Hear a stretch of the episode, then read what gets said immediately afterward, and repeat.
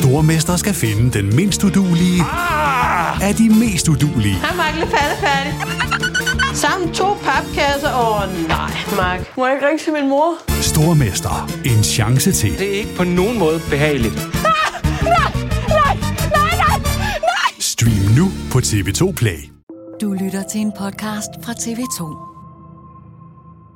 Janne, da klokken var tolv i dag, der havde du travlt med at kigge i din indbakke og trykke på opdater.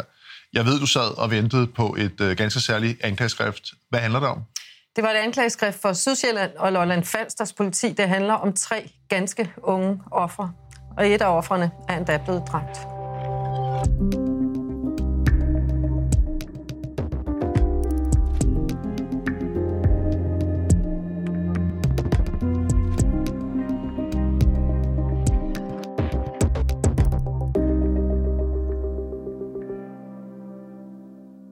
Der var sådan en tung stemning, da vi begyndte at læse de her ti siders anklageskrift igennem. Hvordan øh, var din reaktion, Carsten? Jamen, den umiddelbare reaktion er jo, at det er overvældende, fordi der er så forholdsvis mange detaljer i det her anklageskrift. Og som du lige startede med at sige, det handler jo helt kort fortalt dels om øh, drabet på Emilie Mæng tilbage i øh, to tusind og seksten, den unge pige, der forsvandt øh, fra Korsør Station. Så handler det om en femten-årig øh, efterskolepige, mm. som blev forsøgt frihedsberøvet og forsøgt voldtaget. Og endelig så handler det jo så om denne her dengang tretten-årige pige, som sidste forår blev øh, frihedsberøvet og udsat for voldtægt og et øh, drabsforsøg af denne her formentlig toogtredive-årige mand, som nu er tiltalt i sagen. Og sidste uge, der fik vi jo tiltalernes i sådan en hovedrids, og nu sidder vi jo med detaljerne. Øhm, vi har været igennem et filter. Vi har tænkt mange tanker omkring, hvad går vi ud og siger, hvor konkrete er vi. Vi har lyttet til folk, som har sagt, pas nu på, fordi det er særdeles unge ofre. Men hvis vi alligevel skal dykke ned i det, som vi kan sige, der er nyt om sagen, hvad har vi så øh, fået af ny viden, når det handler om det offer, der mistede livet, nemlig Emilie Mæng? Jamen altså, nu har vi jo ligesom fået det beskrevet i, i anklageskriftet, hvad det er, øh politiet og anklagemyndigheden altså mener, at de kan dokumentere. Og noget af det nye, der er kommet frem om øh, drabet på Emilie Mæng, som jo altså fandt sted i to tusind og seksten, hendes, øh, hendes liv blev fundet i en sø øh, i julen tyve seksten, mm. det er, at hun øh, formentlig blev øh, dræbt øh, ved, ved kvælning. Og så er der den femten-årige pige, som blev forsøgt voldtaget. Øh, han er tiltalt for langvarig frihedsberøvelse, forsøg på langvarig frihedsberøvelse, og så har han tiltalt for forsøg på voldtægt. Der er også kommet nogle detaljer frem. Vi kendte faktisk nogle af detaljerne, som kom frem i forbindelse med et øh, retsmøde, der var ved retten i Næstved i maj sidste år. Men, men nu er der kommet nogle flere detaljer fra, som jo også øh, giver en nogle voldsomme billeder på nethinden. Ja, altså det man jo kan se, som noget af det har vi, har vi hørt om før, det er, at han jo tilbageholder denne her øh, unge pige. Han, øh, han sætter sig på hende, han øh, forsøger øh, at pacificere hende ved at give hende nogle strips på øh, og den slags. Øh, og så endelig, øh, så kan vi så se nu, at han også er blevet tiltalt for at have haft en kniv med ved denne her lejlighed. Mm. Det her forhold, øh, det stopper jo heldigvis, kan man sige, øh, fordi den unge pige gør så meget modstand og råber så meget, at han altså sidst opgiver sit forehavende øh, og beder hende blive liggende der, hvor hun nu er, og tælle til hundrede, hvorefter han jo så simpelthen forsvinder fra stedet. Og så er der den tretten-årige pige fra Sydvestsjælland, som var ude på sin avisrute den dag i april. Og det, der er kommet frem, når vi læser selve anklageskriftet, det er også øh, ganske foruroligende. Vi ved, at hun var færdig med sin avisrute kl. elleve tredive, hvor hun så ringede til sin papfar og sagde, at nu er jeg færdig. Og elleve femogfyrre, så kommer der en bil. Ja, og det er jo faktisk måske det, der er den øh, største, øh, i hvert fald i vores øh, verden som journalister, nyhed, det her anklageskrift, det er, at øh, den unge pige simpelthen bliver påkørt. Politiet mener, at gerningsmanden han øh, påkører hende ude på, øh, altså efter hun er færdig med sin avisrute, og det så er i den forbindelse, at han efterfølgende tager hende ind i sin bil og, og kører øh, væk fra hende, øh, væk, væk med hende fra stedet.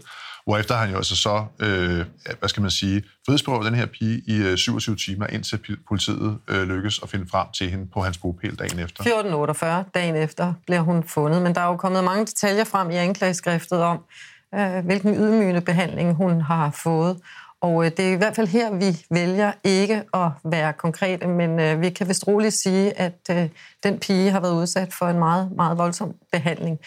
Øhm, umiddelbart så kan jeg ikke lade være med at tænke på, at hvis man sådan skal ja, sammenkører sagerne, så er der jo noget, som man kalder det i politisprog, noget modus operandi, som, som får de her sager til på en eller anden måde ikke at hænge sammen, men i hvert fald, hvor der er nogle genkendelser i forhold til de tre forbrydelser, han er tiltalt for. Hvad lagde du mærke til der? Jamen, jeg lægger dels mærke til, at det jo i alle tre forhold er mindreårige piger, der er tale om. Så kan man også lægge mærke til, at han jo forsøger øh, ved sin altså, første kontakt med pigerne og, og frihedsberøve dem og få dem med væk fra det sted, hvor de nu er. Det mislykkes jo så heldigvis, kan vi sige, og med den femten-årige pige. Men i tilfældet med den tretten-årige, der øh, tager han hende jo med tilbage til sin øh, bopæl. Øh, og som du er inde på, så, så afstår vi jo fra at komme ind på alt for mange af de detaljer, som er i det her anklageskrift. Men der er i hvert fald én ting, man kan hæfte sig ved, når man læser det, øh, og det er, at der er øh, det, som politiet vil kalde en kosterliste. Mm. Altså, der er en liste over forskellige ting, som anklageren altså åbenbart mener er relevante i forhold til bevisførelsen i denne her sag.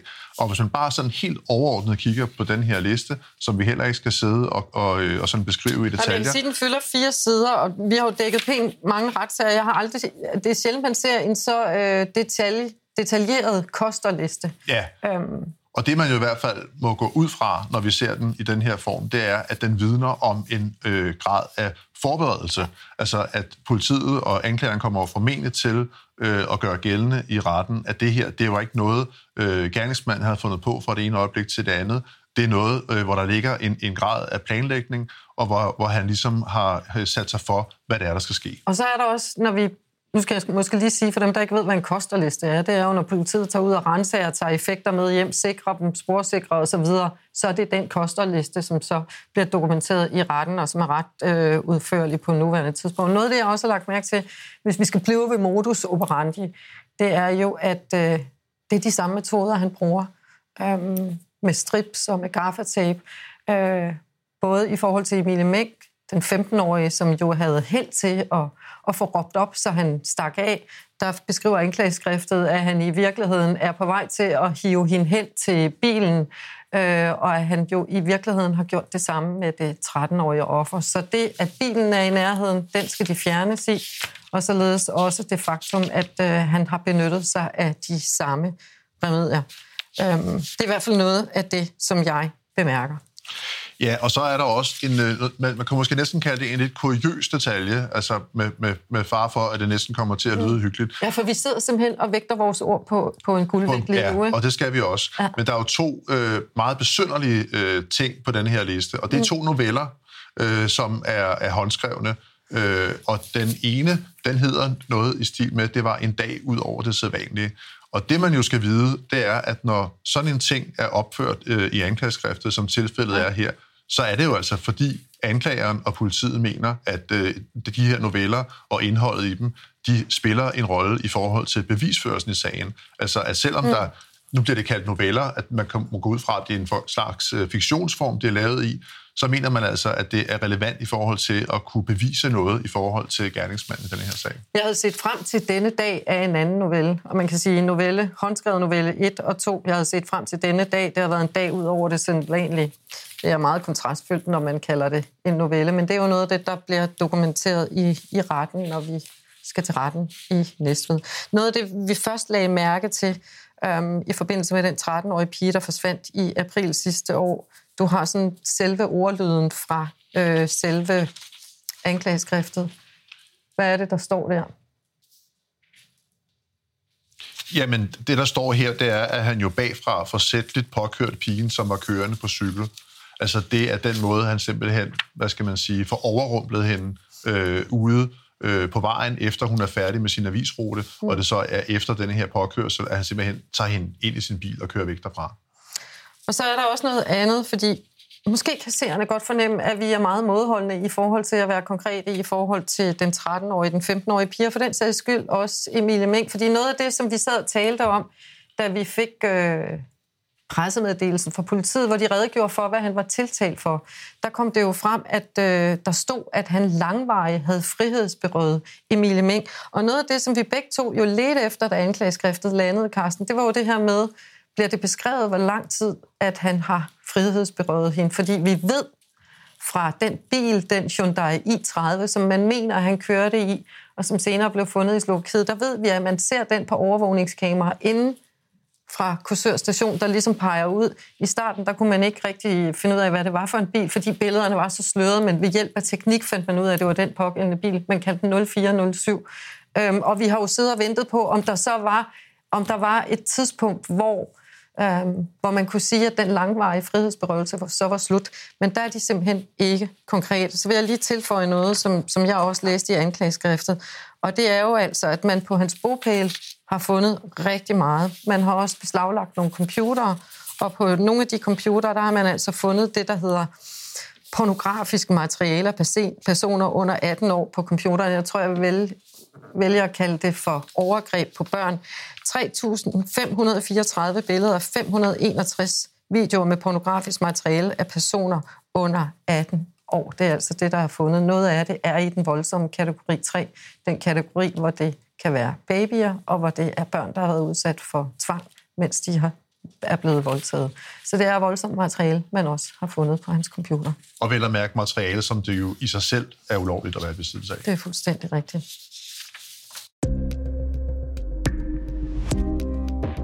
På baggrund af sagens karakter har vi selvfølgelig undersøgt, om den sigtede kan sættes i forbindelse med uopklarede sager, som har ligestræk med den nuværende aktuelle sag.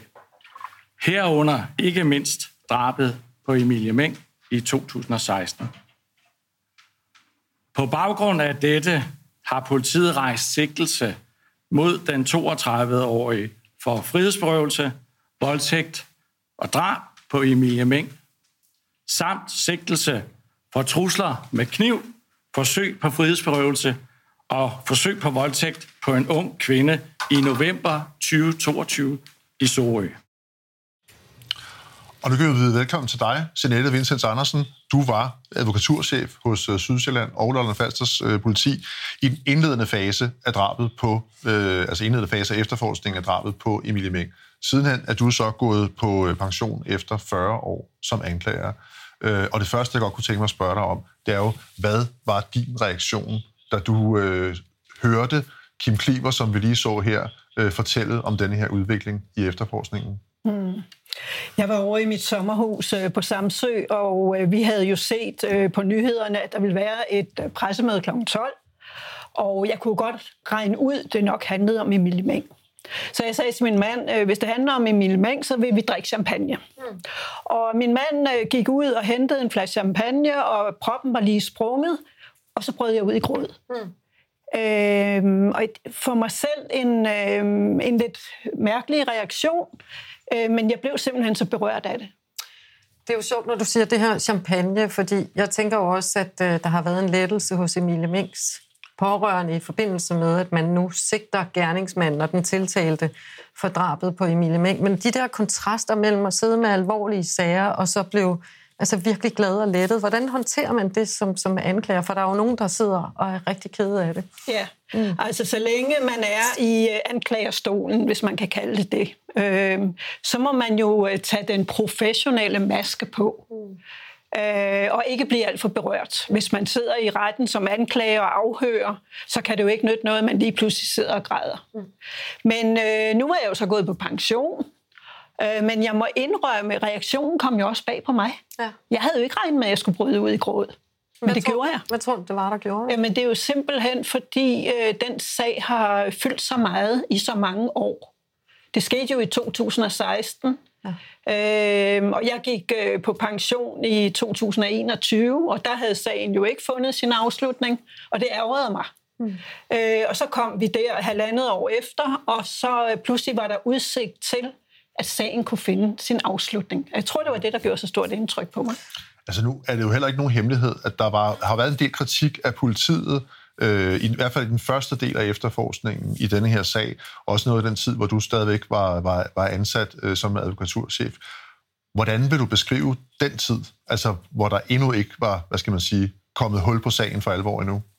Det var frustrerende. Altså, der blev jo lagt så mange kræfter i den sag. Øh, den blev jo efterforsket med rigtig mange efterforskere gennem alle årene. Øh, og derfor var det dybt frustrerende, at man ikke lige fandt frem til det lille korn, der kunne gøre, at man nu kunne nærme sig en gerningsmand.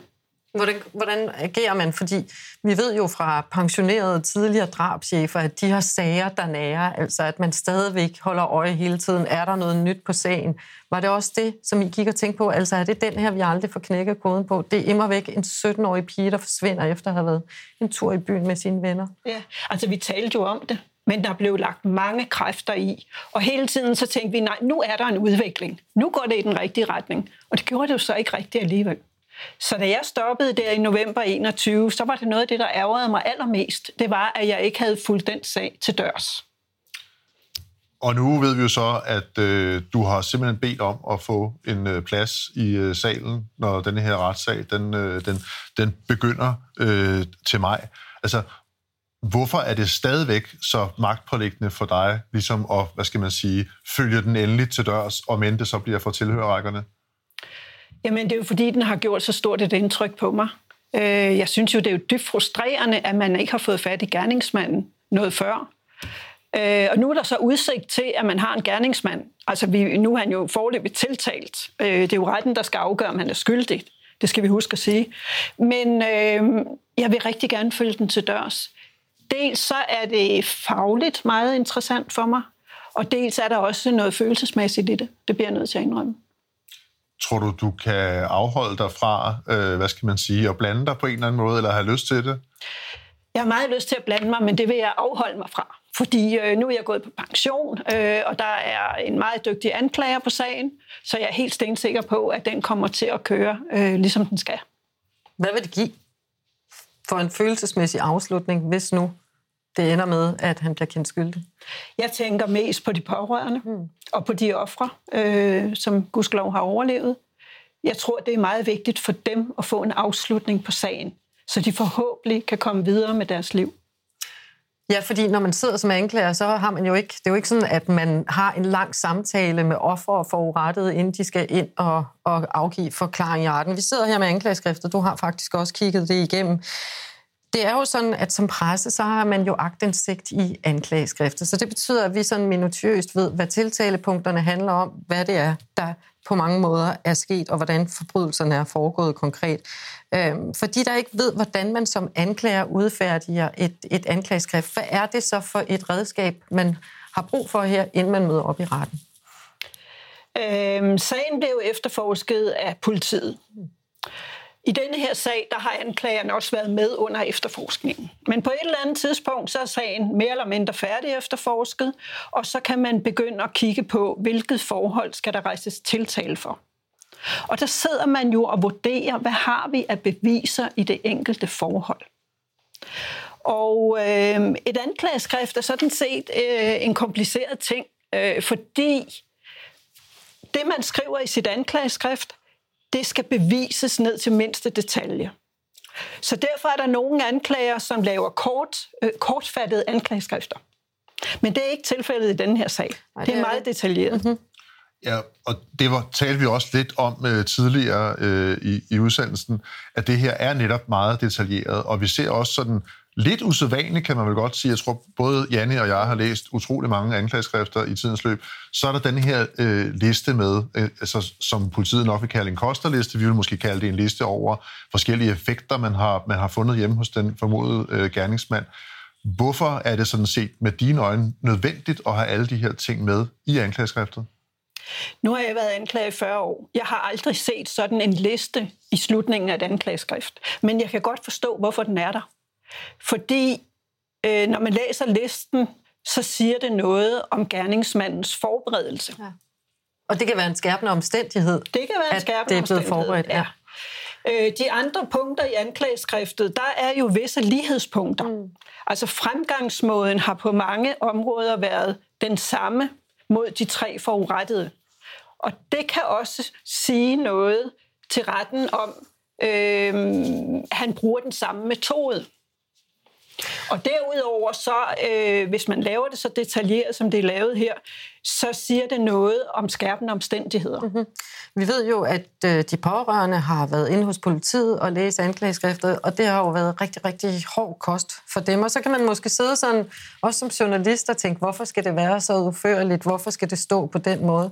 Og Carsten, det er ikke så lang tid siden, at... Øh du var inde i en sag, hvor det fik konsekvenser, at anklageskriftet ikke var særlig konkret. Hvad var det? Jamen, det er jo en lidt usædvanlig øh, historie. Det var en helt anden type sag. Det var en, en, en bandesag, hvor der var øh, seks mænd, der i byretten var blevet øh, dømt øh, for, for drabsforsøg. De havde fået livstid. Øh, da sagen den så kommer fra, øh, fra landsretten, i Østre Landsret, der er der især en af forsvarsadvokaterne, der gør opmærksom på, at det står jo sådan set ikke i øh, anklageskriftet, at de her øh, tiltalte, de havde til hensigt at dræbe nogen. Altså, man kunne godt nok læse, at de havde kørt rundt i nogle biler, de havde fulgt efter nogle banderivaler, og der havde været nogle våben, men det var ligesom ikke præciseret, hvad hensigten med at køre rundt i biler med våben, det var. Og, og det er jo sådan lidt, ja, oplagt også at spørge dig, Jeanette, hvad, hvad er det egentlig, man, man, man risikerer, hvis man ligesom udlader nogle øh, detaljer i et anklageskrift? Jamen, så risikerer man en frifindelse.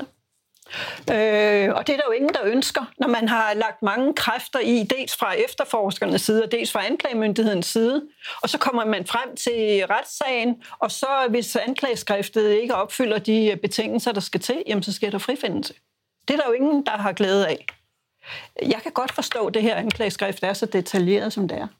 Fordi det skal bruges til at få kendt den tiltalte skyldige, og det er jo ligesom det, der skal føres bevis for. Der er også nogen, det der er sådan lidt interessant, det er jo, at i forbindelse med, at mistankegrundlaget mod ham bliver udvidet, så har man et retsmøde ved retten i Næstved den syttende maj. Og her bliver der så redegjort for dommerens præmisser for, at han nu også skal varetægtsfængsles for drabet på Emilie Mæng. Og der kommer det jo frem, at man siger, at der er nogle D N A-spor. Der ligger noget materiale på computere, som mm, dommeren jo mener gør, at der er en begrundet mistanke mod ham. Mm. Men D N A og hvad der ligger på computere og så videre, det er jo ikke nævnt her. I virkeligheden så den voldsomste anklage, det er jo drabet på Emilie Mæng, på trods af, at det, der er sket mod den trettenårige, er rigtig, rigtig voldsomt. Men det fylder ikke særlig meget. Hvorfor? Altså selve beviser, eller D N A-spor, eller hvad man har fundet på computer, det er ikke nævnt. Nej. Hvorfor ikke? Jeg, jeg kommer ikke ind på noget med efterforskningen. Det ved jeg godt, men i forhold til, at man ja. ikke bruger beviser i anklageskriftet? Altså... Øh... Overordnet kan du udtale dig. Ja, ja, selvfølgelig. Mm-hmm. Altså forskellen på det forhold med Emilie Mæng og de andre forhold er jo, at offeret desværre ikke er levende og ikke kan give en forklaring på, hvad der er sket. Øh, så derfor er det meget svært at gå mere i detaljer med tiltalen, end der er gjort her. Så det kan være forklaring på det. Ja. Vi står i den situation, at et af offerne i hvert fald, den dengang tretten-årige pige, var jo efterlyst i syvogtyve timer, så det betyder jo, at øh, hendes navn og hendes ansigt var ude. Hendes mor gik også ud og efterlyste hende øh, på Facebook. Så hendes navn og ansigt er ligesom ude. Det, der skete kort efter, det var, at vi trak ansigtet tilbage, og vi har ikke nævnt hendes navn i rigtig lang tid, sådan, så hun jo også forhåbentlig på længere sigt kan leve et liv, hvor hun ikke skal sættes i forbindelse med det, hver gang hun googler sig selv. Hvad gør man fra anklagers side i forhold til beskyttelse af ofre, øh, når man sidder med så voldsom en sag? Øhm, ja, altså for eksempel så kan man sørge for, at øh, ofrenes forklaring kommer til at foregå for lukkede døre. Øhm, og det vil jeg tro ske i den her sag. Øhm, jeg tænker, at den tretten-årige er blevet videoafhørt, og øh, det vil sikkert den afspilning af videoafhøring for nævninger og dommer kommer formentlig også til at foregå for lukkede døre. Det har jeg i hvert fald selv været ude for masser af gange i nogle sager, jeg har haft. Simpelthen for at beskytte ja, ofrene. Ja. Der er noget tid til den her sag, den starter. Det sker den fjortende maj øh, ved retten i, i Næstved.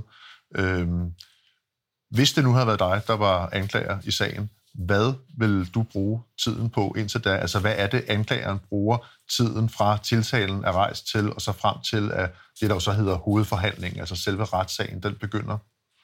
Det er simpelthen forberedelse. Øh, man starter jo med at holde en forelæggelse, øh, hvor man står ligesom og ridser alle øh, omstændighederne op og beviserne. Øh, det tager noget tid at lave den. Og så skal man jo øh, afhøre tiltalte. Det kræver også en god forberedelse. Så kommer der en række vidner, går jeg ud fra. Nu har vi ikke set øh, bevisfortegnelsen, men det er da helt sikkert, det gør der. Og dem skal man selvfølgelig også forberede. Og så er der endelig proceduren. Så der er i sådan en sag med det her omfang, det er jo virkelig et kæmpe materiale, der er fra efterforskernes side, der er en kæmpe forberedelse. Og for, høringssvaren har jo den samme forberedelsestid, øh, og har vel adgang til, er der rigtig mange, der spørger fuldstændig de samme akter, som man har som anklager? Det skal forsvaren have. Fuldstændig det samme materiale. Og i denne her sag, der ved vi jo, at øh, den nu tiltalte, han har jo erkendt nogle af forholdene i forbindelse med den dengang øh, tretten-årige pige. Han har erkendt sig delvis skyldig, men vi ved sig... ikke, hvad det handler om. Nej. Men man kan sige, at hun blev simpelthen fundet på hans bopæl, så det er jo svært at sige, at han ikke har haft noget med det at gøre.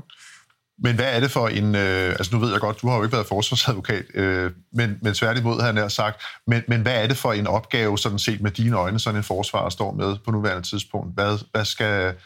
Hvad, hvad er det, man, øh, man kigger på i sådan en anklageskrift her, når man er forsvarsadvokat for en mand som den toogtredive-årige?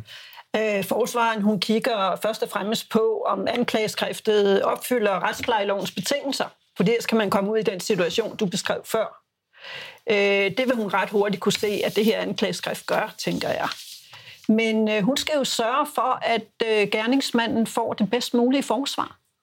For man er uskyldig, man er uskyldig. Ja, sådan ja, er det. Og derfor så skal han have det bedst mulige forsvar, og det skal hun selvfølgelig forberede sig på. Anklageskriftet, det ligger her hos øh, mig og Carsten. Det fylder ti sider. Det er altså sådan, at det er et redskab for journalister, som man kan bruge som udgangspunkt til dækning af sagen, men vi må simpelthen ikke referere det i den fulde længde, så folk skal ikke tro, at man bare kan gå ind og planke det, og så lægge det ud. Den her sag, den har jo startet en debat. Børns Vilkår har faktisk været inde og tale med Justitsministeriet om, hvordan man kan beskytte så unge ofre, også i særdeleshed, fordi et af ofrenes navn og ansigt jo var kendt i syvogtyve timer. Så det er nogle af de diskussioner, der foregår lige nu. Ja, og så talte jeg kort før, vi gik ind i studiet her, med bistandsadvokaten til Emilie Mængs øh, familie, en forsvarsadvokat, med mig på Storm Thysen hedder hun, og hun har sådan set også været ude og appellere til, at pressen afholder sig fra at gå særligt øh, meget i detaljer med, øh, hvad der står i det her anklageskrift, og det er simpelthen, øh, fordi der er netop nogle forskellige fremgangsmetoder, det som politiet kalder modus, der måske minder om hinanden i de forskellige sager, så jo mere man beskriver det, der er sket i forbindelse med den tretten-årige, jo mere vil det også kaste et muligt lys på, hvad der skulle, hvad der skulle være sket med Emilie Mæng. Så det er simpelthen et hensyn, man, man beder os om at tage. Og det hensyn, det tager vi i den grad. Jeg har været i kontakt med den tretten-årige på tidspunktet, på gerningstidspunktet, med hendes familie. Papfaren stillede sig jo frem i forbindelse med grundlovsforhøret. De har ikke lyst til at være med til interview, men jeg kan love jer for, at den her sag i den grad også påvirker dem. Jeanette Wincentz, tusind tak, fordi du kom. Vi ses den fjortende maj. For retssagen, den begynder altså ved retten i Næstved den fjortende maj og løber over atten dage. Husk, at Skyggesiden, den både kan lyttes som podcast og ses på T V to Play. Vi er tilbage igen på torsdag.